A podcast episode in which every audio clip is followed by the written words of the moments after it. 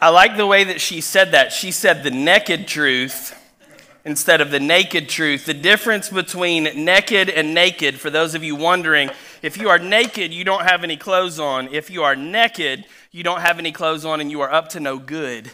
So that is the, that's the difference there of that good Southern word, naked. Hey, um, I'm excited about today because we got a free gift for everybody that is in the house this morning. And my motto in life is, if it's free, it's for me. And so on your way out, everybody is going to get their very own peppermint-flavored Christ Walk chapstick because it's Valentine's Day and nobody wants to be smooching up on your chapped, nasty lips. So freshen it up, get yourself right, get your chapstick on the way out, man. It is going to be an awesome day. If you got your Bible or a smart device, why don't you turn with me or swipe with me to the New Testament. We're going to take a look at one of the Apostle Paul's letters, um, Ephesians, and we're going to land in chapter five of Ephesians here in just a moment. Um, so you can go ahead and turn there uh, and get there to be ready. Um, in two thousand one, a couple by the name of Bill and Pam Farrell, who are marriage and relationship experts, they wrote a book entitled Men Are Like Waffles and Women Are Like Spaghetti. And the subtitle is Understanding and Delighting in Your Differences. And now, when we hear that book title, you need to know that this isn't just like some cutesy little uh, uh, analogy or, or some super creative title or whatever. There's actually scientific evidence based on various neurological studies that this is actually the truth of how men and women both process uh, information and how they think. So when it comes to um, the, their, their processing at a cognitive level, men are truly like waffles and women are like spaghetti. And these studies show that uh, when men engage in various tasks or process information, that they only use certain parts of their brain to do so. And that largely the left half of their brain is not uh, readily interconnected with the right, ha right half of their brain um, as they're engaging in these tasks. And it's, it's really quite a bit more compartmentalized. But when women engage in tasks or process information, there are literally synapses firing all over their brains all the time, in a more randomized manner across the entirety of their brain. And the studies also indicate that in the female brain, both the right half and the left half of the brain are more uh, readily interconnected during these processes, um, which differs quite a bit from the men. And so just to help everybody out, I've got um, some pictures uh, here this morning. Men, waffles, women, uh, spaghetti. Just want to be sure that we're all clear. So the male brain, it is... It's fully compartmentalized just like this waffle. Um, and the, the, women's, the, the woman's brain, it is, it is fully, completely intertwined. There's, it's really difficult to tell where one noodle starts and the other, and, and one ends and another begins and everything, and it's all just wrapped up in there together. And so the way that this plays out in everyday life is, men, we have all these boxes that we put things in. So men, when, when men are at work, they're at work. And when men are on the boat fishing, they're on the boat fishing.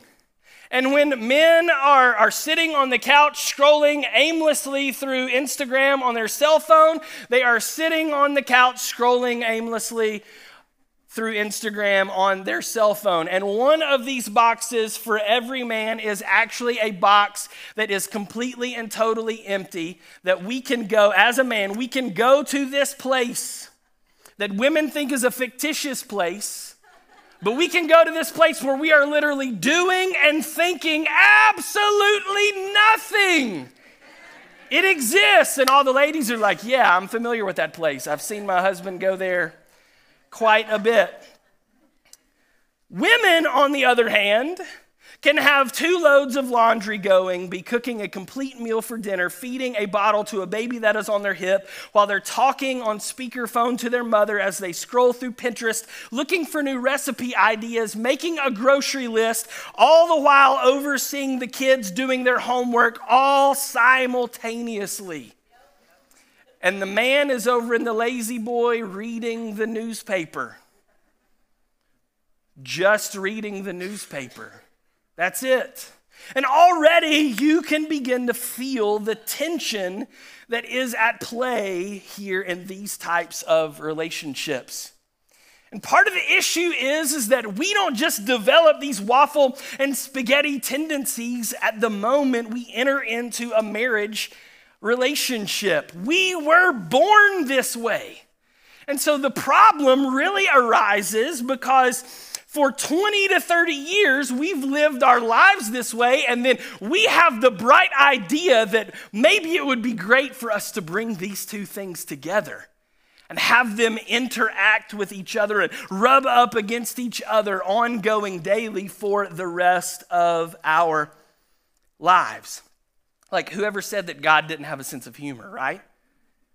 And so we bring these different approaches to life and, and we put them together, the different approaches of how we process information, our ability or lack thereof to be able to multitask, the way that we communicate with one another, et cetera, et cetera, et cetera. And as a married man of, it'll be sixteen years, I think this, uh, seventeen years this year in September, Um, can I just say that the Beatles were dead wrong when they said that all you need is love?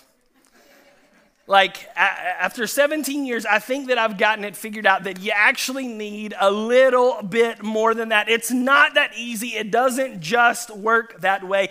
I mean, honestly, how many of you have ever thought, when you're thinking of what's for dinner, you've thought, you know, I really wish that we were having waffles and spaghetti tonight, right? Nobody thinks that, because those two things, that sounds disgusting. They don't go together.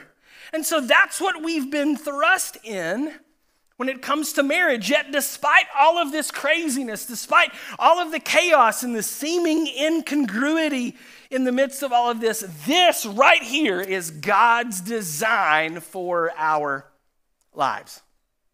Let me show you what I mean. All the way back in at the beginning of the Bible, when, when God created the, he instituted the covenant of marriage in Genesis chapter two, the author writes this, beginning with verse eighteen, it says, "Then the Lord God said, it is not good for the man to be alone. I will make a helper who is just right for him. So the Lord God formed from the ground all the wild animals and all the birds of the sky, and he brought them to the man to see what he would call them. And the man chose a name for each one. He gave names to all the livestock, all the birds of the sky, and all the wild animals, but still there was no helper just right for him." Continuing on in verse twenty-one, it says, "So the Lord God caused the man to fall into a deep sleep, and while the man slept, the Lord God took out one of the man's ribs and closed up the opening.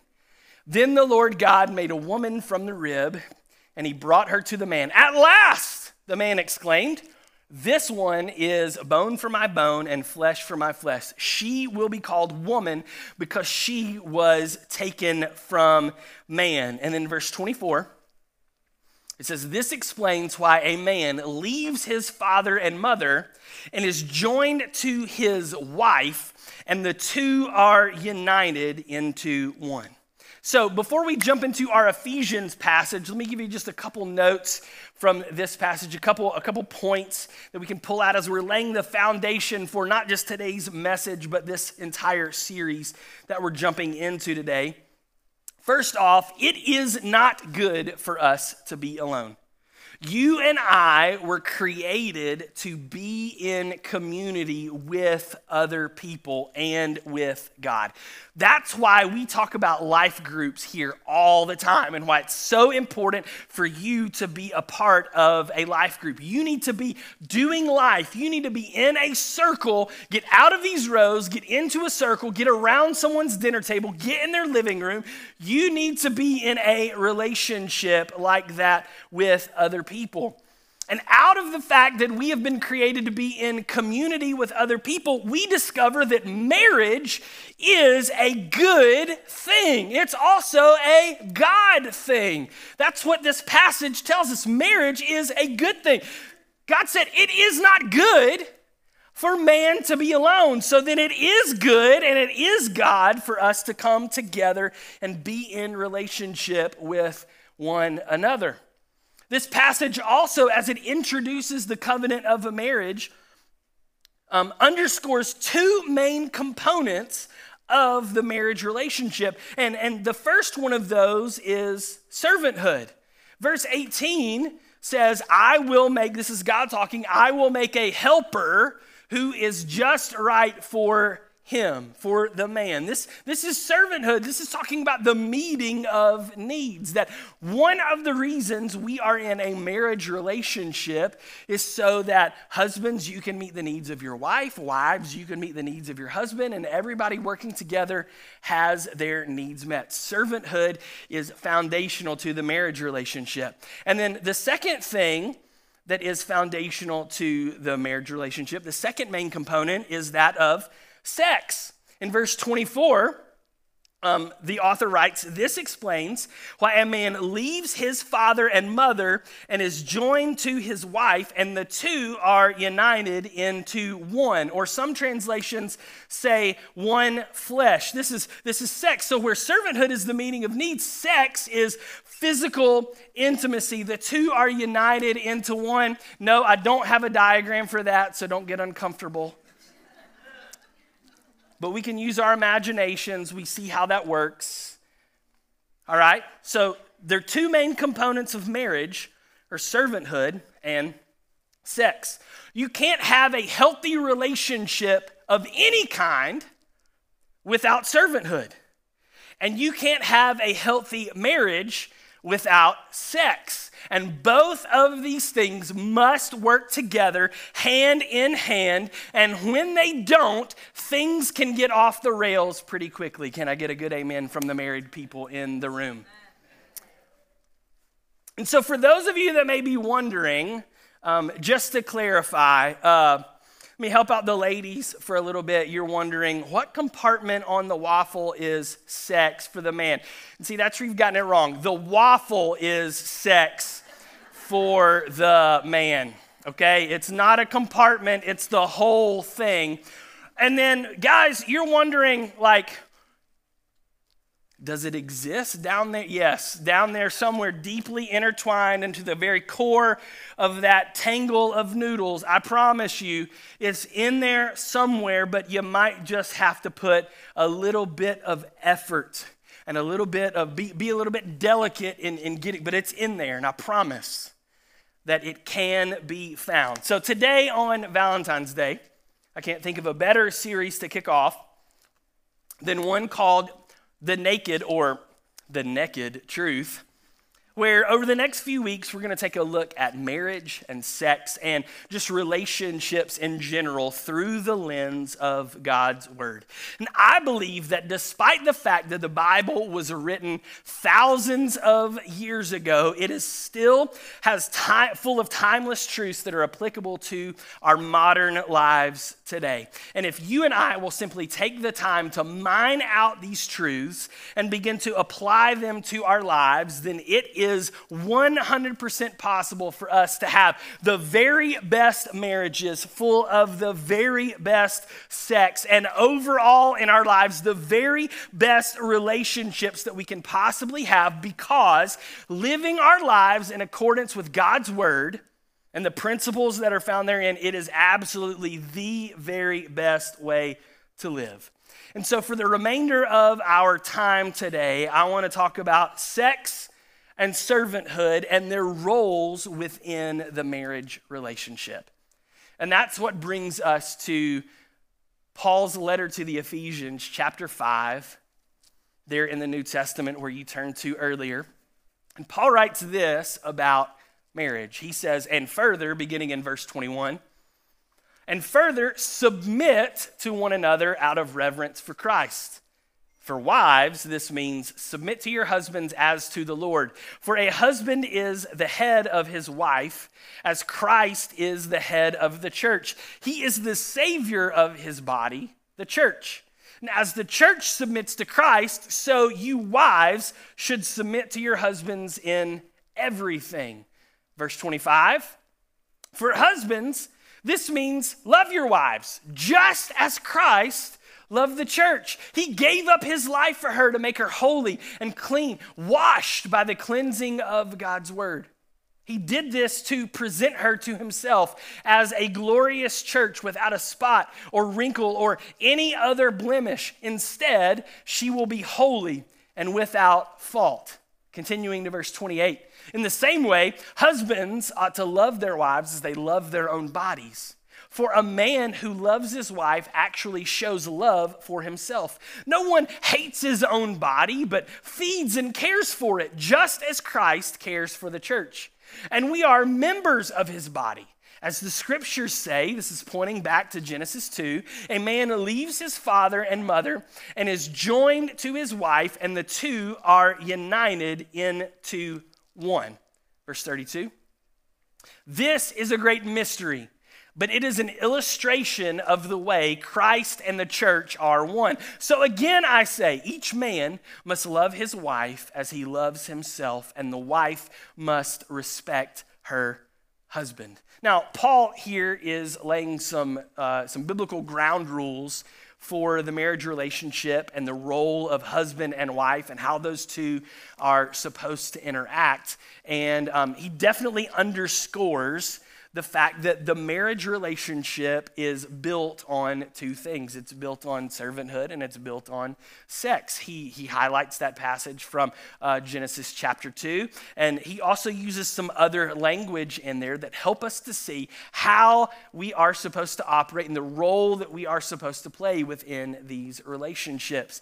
And so um, there's a few nuggets that I want to pull out of this um, from this passage in terms of uh, just roles and, and, and The, the whole idea of sex and servanthood and how those things work and, and operate together within um, the marriage relationship. And so some things that we need to understand about marriage in general. And so I'm going to point out three things. And if you're taking notes, maybe you want to write these down. They're going to be on the screen.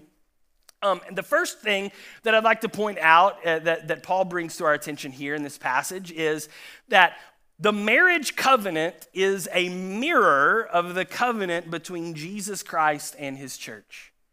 The marriage covenant is a mirror of the covenant between Jesus Christ and his church. And in there, Paul uses words or um, ideas that lend themselves to uh, the thought of submission and love and sacrifice. And this points us directly to servanthood. When you serve someone, you submit to them, you love them, you sacrifice on their behalf.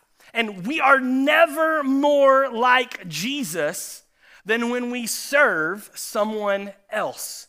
We're never more like Jesus than when we serve someone else. And in fact, one of our core values here at this church is that servanthood is our posture. And so in any relationship that we are in, think about it, servanthood has to be at the center of that relationship, that, that you're in it not just for what it can benefit you, but you're also in it for what it can benefit the other person. And that is the model that Jesus Christ set up for us as his church, because he went to the cross to die in our place, to serve us. Before he went to the cross and he was gathered in the upper room with his disciples, what did he do? He served them a meal. Then he served them by washing their feet. He was all about service and putting others before himself. And so in any relationship, there's got to be servanthood. The second thing that it points out is that Um, our, our relationship in terms of the way that it, our marriage relationship in terms of how it mirrors the covenant between Jesus and his church is that it's full of uh, unity or oneness or holiness. And that's where this idea of, of sex comes in, that Paul says, he points back to Genesis chapter two, and he says that the two would become one. They would be united together. And for some people, this thought, it's kind of weird a little bit, but it's not meant to be weird. Instead of, of uh, you know, the sex part, just think of complete openness and vulnerability and, and connection without separation. Unity within the body of Christ, which is the church. That is, that, that's the covenant that Jesus has with his church. And the same way for our marriage, that, that the two have become one. We are in union. We are united together as one unit. It is no longer male and female. It's no longer husband and wife. It is us together, not individuals, but as a couple going forward from there. So, so first, we need to underscore and understand that the marriage covenant is a mirror of the covenant between Jesus Christ and his church. Number two, what Paul lets us in on here is that sex is the primary way that marriage is different than or set apart from any other relationship. It's the primary way that your marriage is set apart from any other relationship. Think of all of the things you do as a married couple. You can do all of those with anybody else except for one thing. Sex is the one thing that makes that relationship different than any other relationship. As the scriptures say, what Paul reminds us in Genesis chapter two, as the scriptures say, a man leaves his father and mother and is joined to his wife. That is a key word right there. He is joined to his wife, and the two are united as one. So not only is sex a, the, the primary thing that sets apart the marriage relationship from any other relationship, but it's important to note that from a biblical standpoint, and as far as this church is concerned and this pastor is concerned, the act of sexual intercourse is reserved only, everybody say only. Man, you guys sound so good this morning. The act of sexual intercourse is reserved only for the boundary of the marriage relationship, because that is the thing that sets it apart from every other relationship. And here in two thousand twenty-one, I'll take that amen. Here in two thousand twenty-one, and the decades leading up, we, we, have, we have gotten that twisted and distorted, and we have turned it into something that it just ought not be. And if that's you, you need to know this is not a message of condemnation. There is hope and there is love and there's grace in Jesus Christ. I want you to know that before we move on any further. That's not what this is about. I'm not trying to beat anybody over the head, but I am trying to expose us to the naked truth of God's word and the principles that are found inside of it. So number one, the marriage covenant is a mirror of the covenant between Jesus Christ and his church. Number two, sex is the primary way that marriage is different than, than or set apart from any other relationship. And number three, I want to park right here for just a minute. Within the boundary of the marriage relationship, sex and servanthood are directly linked together. Within the boundary of the marriage relationship, sex and servanthood are directly linked together.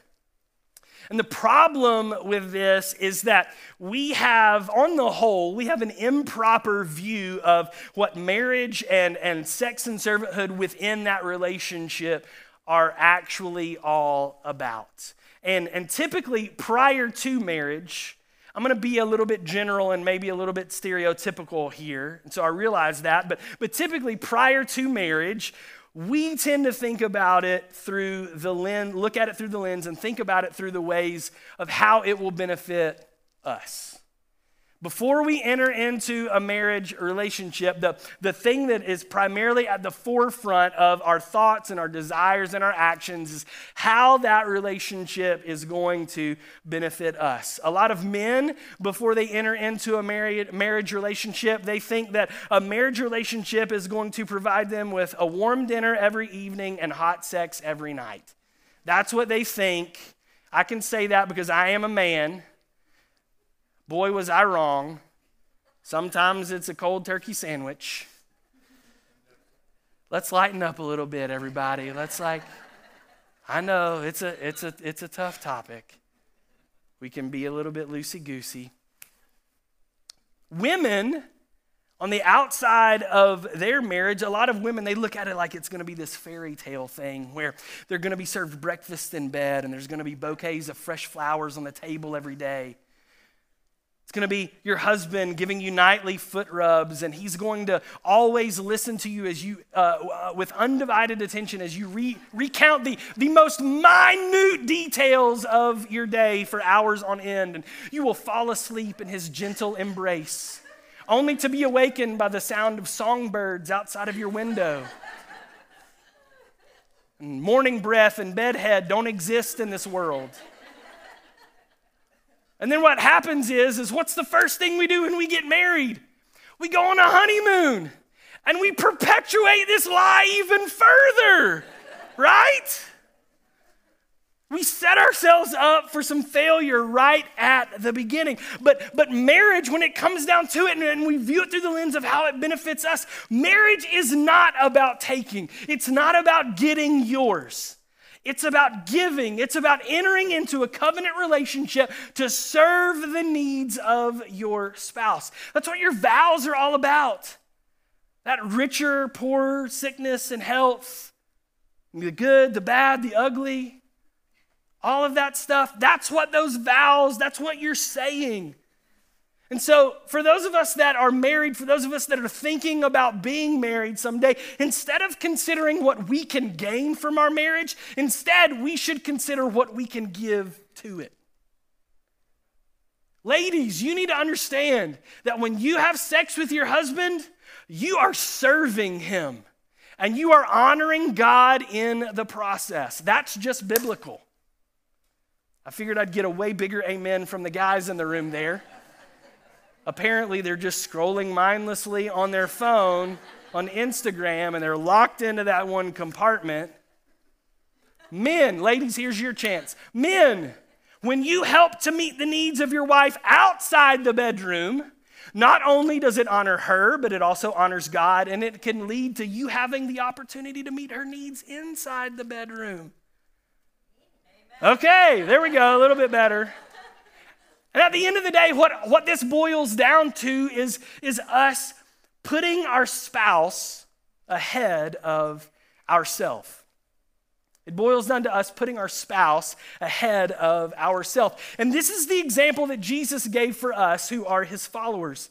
In Matthew chapter twenty, in verse sixteen, he says, So, so those who are last now will be first then.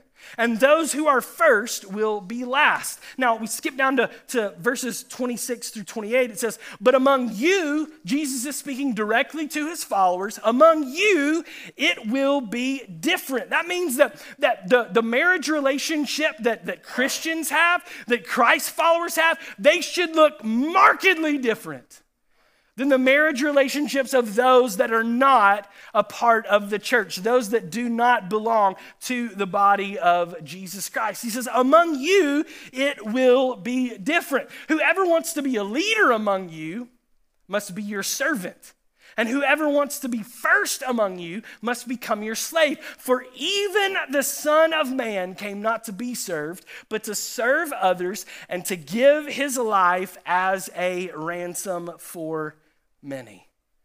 That means that, that when we enter into a marriage covenant relationship, it's got to be us willing to lay our lives down for that other person, because that is the example that Jesus set for us and how it is supposed to be for those of us who are his followers. And I've heard it said before, and men, this is a, a place where you really need to, to, to open your ears and, and, and listen and take note here that, that sex does not start in the bedroom. It starts in the kitchen, and it looks a whole lot like doing the dishes.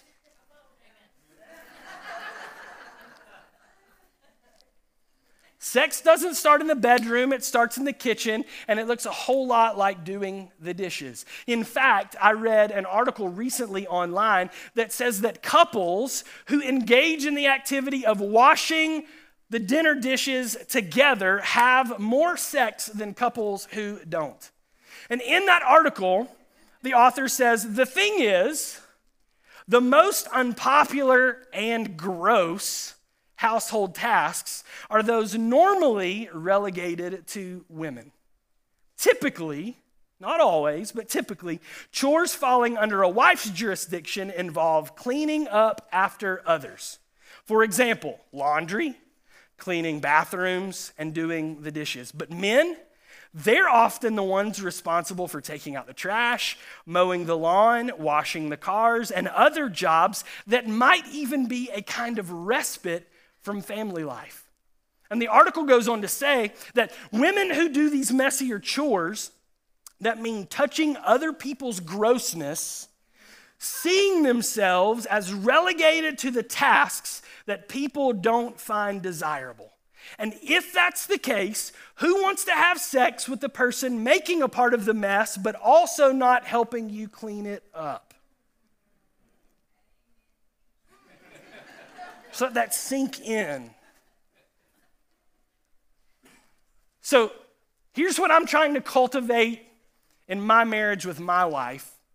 And, and I hope that, that maybe you can glean some stuff from this, because I would encourage you to, to try to cultivate this same kind of culture within your marriage as well. We need to work to create a culture within our marriage that is based on yes instead of if. We need to work to create the kind of culture in our marriage that is based on yes rather than if, okay? That's the difference between a contract and a covenant. A contract is based on if. A covenant is based on yes. Jesus made a covenant with us. It wasn't a contract. Jesus didn't wait for the guarantee of our love and our surrender before going to the cross to die for us. He just said yes to death on a cross. He didn't say, if you'll love me, if you'll surrender to me, then I will die for you. No, he said, while you were still a sinner, I'm choosing the cross to die for you.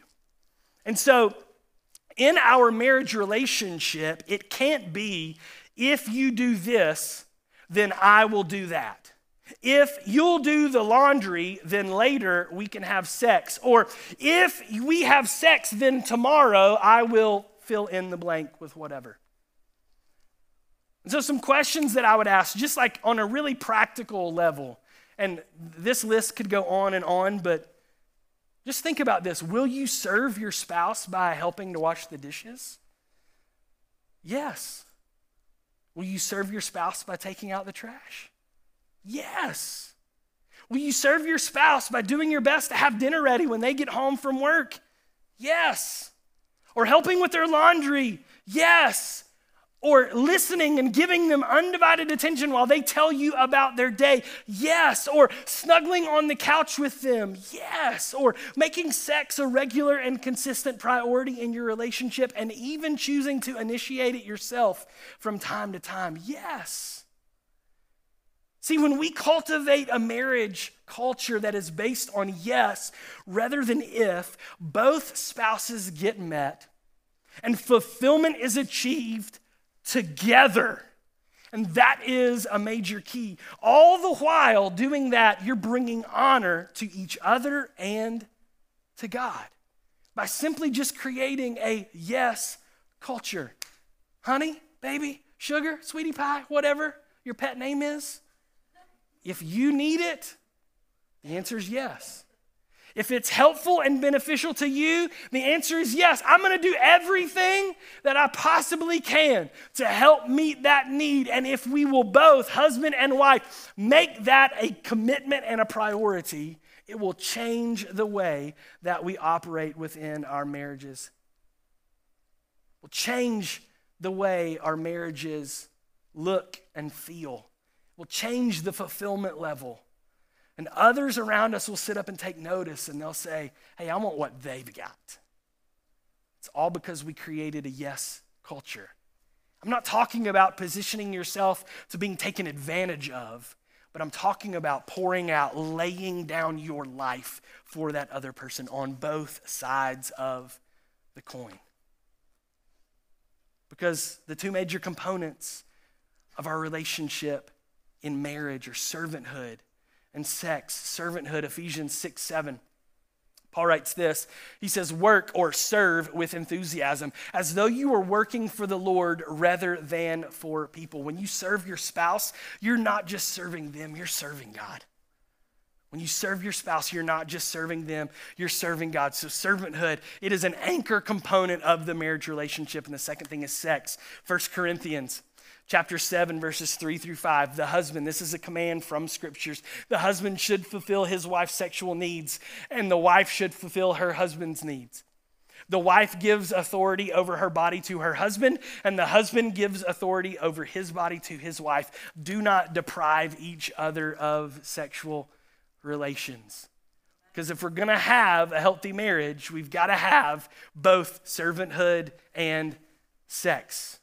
And so the big idea here with all of this is simply this. When it comes to fulfillment in marriage, we is greater than me. You put that on the screen?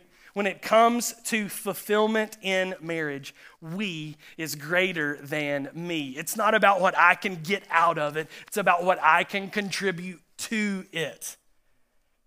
And if we would choose to be contributors, to be givers in our marriage relationships rather than takers, it would change the landscape for us significantly. And as I bring this to a close this morning, I know that some of you might be sitting here asking the question of the elephant in the room, but but what about when there's a lack of sexual intimacy and servanthood in my in my marriage? What about when things are one-sided? And when it's me doing all the serving, and when it's me doing everything, and the, the, my, my partner is not meeting me halfway. Then, what do I do then? Notes, write these down, just rapid fire. I want to give you just five tips that'll help you walk through that season.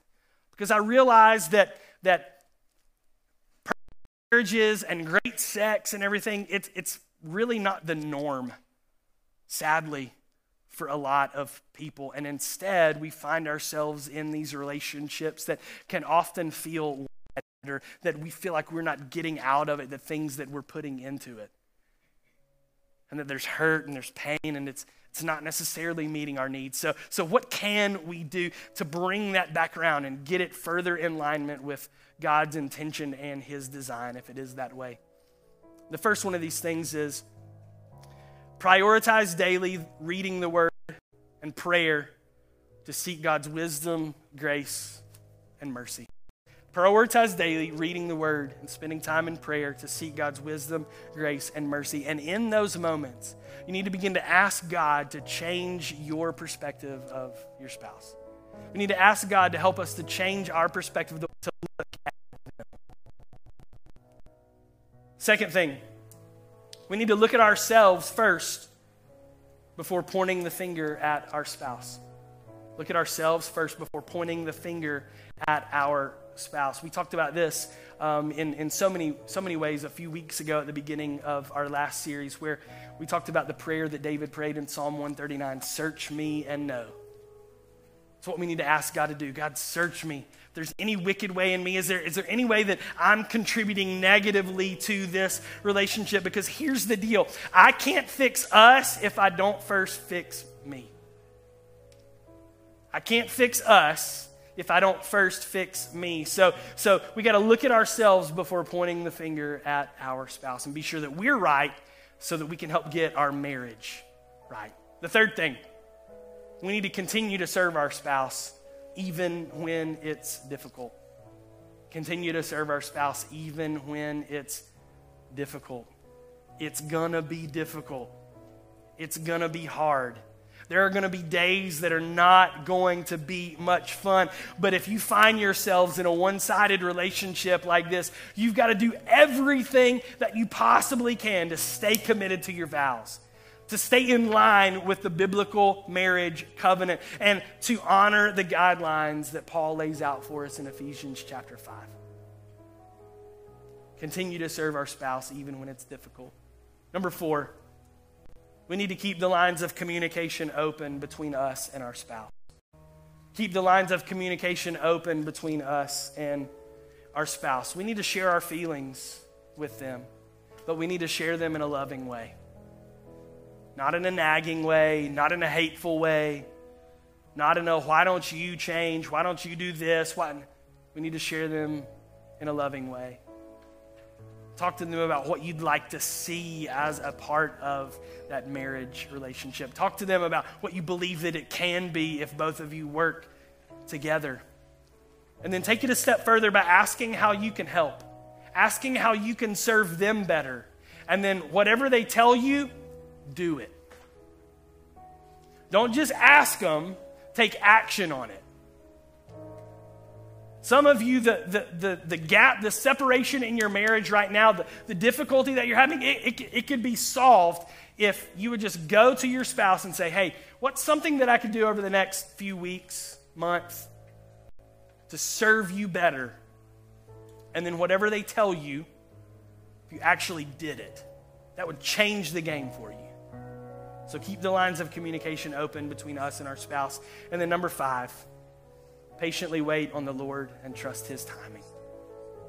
Patiently wait on the Lord and trust His timing. You need to know that things may not change instantly.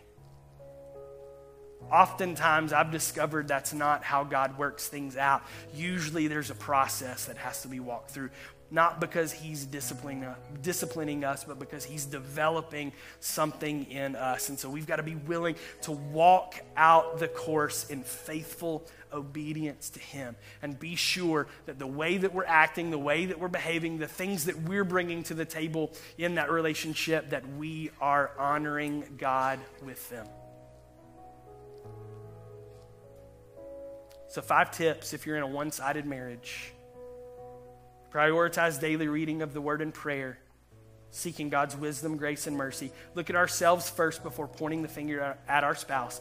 Continue to serve our spouse even when it's difficult. Keep the lines of communication open between us and our spouse, and then patiently wait on the Lord and trust in His timing. So couples, when it comes to your marriage, what's something that you can do this week to honor God by serving your spouse? And, and if something doesn't automatically come to mind, what you need to do is, there couldn't be a greater thing for you to do than, than on Valentine's Day, over lunch or over dinner tonight, once you get away from the kids and it j- just, you know, the two of you, I don't know, maybe you're going to share a tub of ice cream or something before you go to bed, whatever that's going to look like. Mm, I just felt the Holy Ghost right there. Ask them, and then do it. Take action on it. And singles, you're not left out either. Even though you're not married, what's something that you could begin to do to honor God by modeling these same principles through serving someone else? If you're having trouble knowing what that might be, just look around. Maybe your school, your neighborhood, your workplace, wherever it is that you go.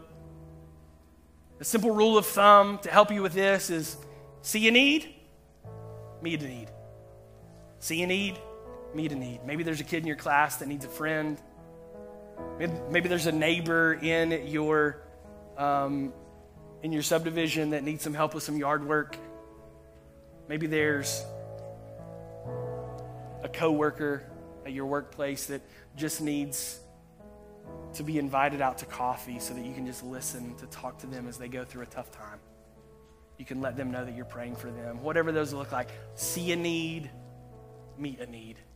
Because at the end of the day, you and I, we were created to be in community with one another. And in any relationship, especially marriage, in any relationship, especially marriage, we is always greater than me. It's not about what we can get out of it. But in the kingdom, it's about what we can put into it. Amen. Let's pray. Heavenly Father, Lord, we thank you so much for the timeless truths that you have provided us through your word.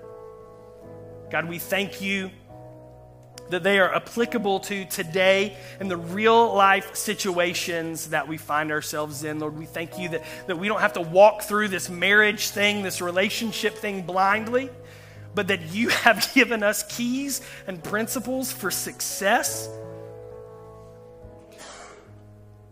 And God, I pray that you would make your people successful.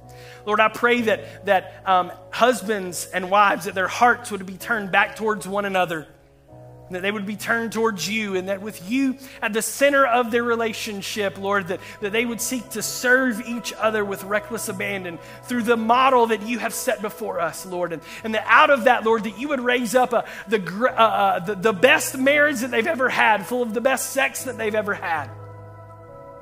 God, in the midst of all of our other relationships, Lord, as we seek to, to not take from it, but to, to invest in it, Lord, I pray that, that you would help um, the, the, the relationships that we have across the board, Lord, to be uh, uh, bright examples of your love and your light and your life shining in the dark places of this community, and, and through those relationships that others would sit up and take notice, and that they would see that, that we, those of us who, who follow after you, where you said with us it would be different, Lord, I pray that you would make it different. Lord, that we would be set apart, that our relationships would be not normal, that they wouldn't be broken down, that they wouldn't be lacking, but instead that, that they would be uh, bring fulfillment to, to us and those that we engage in them with.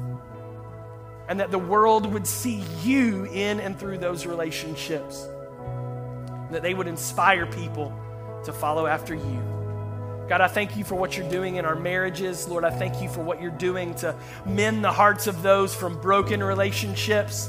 Lord, I thank you for, for how you're going to use these tools to help people make it through, those that are in, in maybe one-sided relationships this morning. Lord, I, I pray that, that you would, that you would um, drill these down and, and write them indelibly upon the hearts of those that, that one day long to be in a fulfilling marriage relationship like this.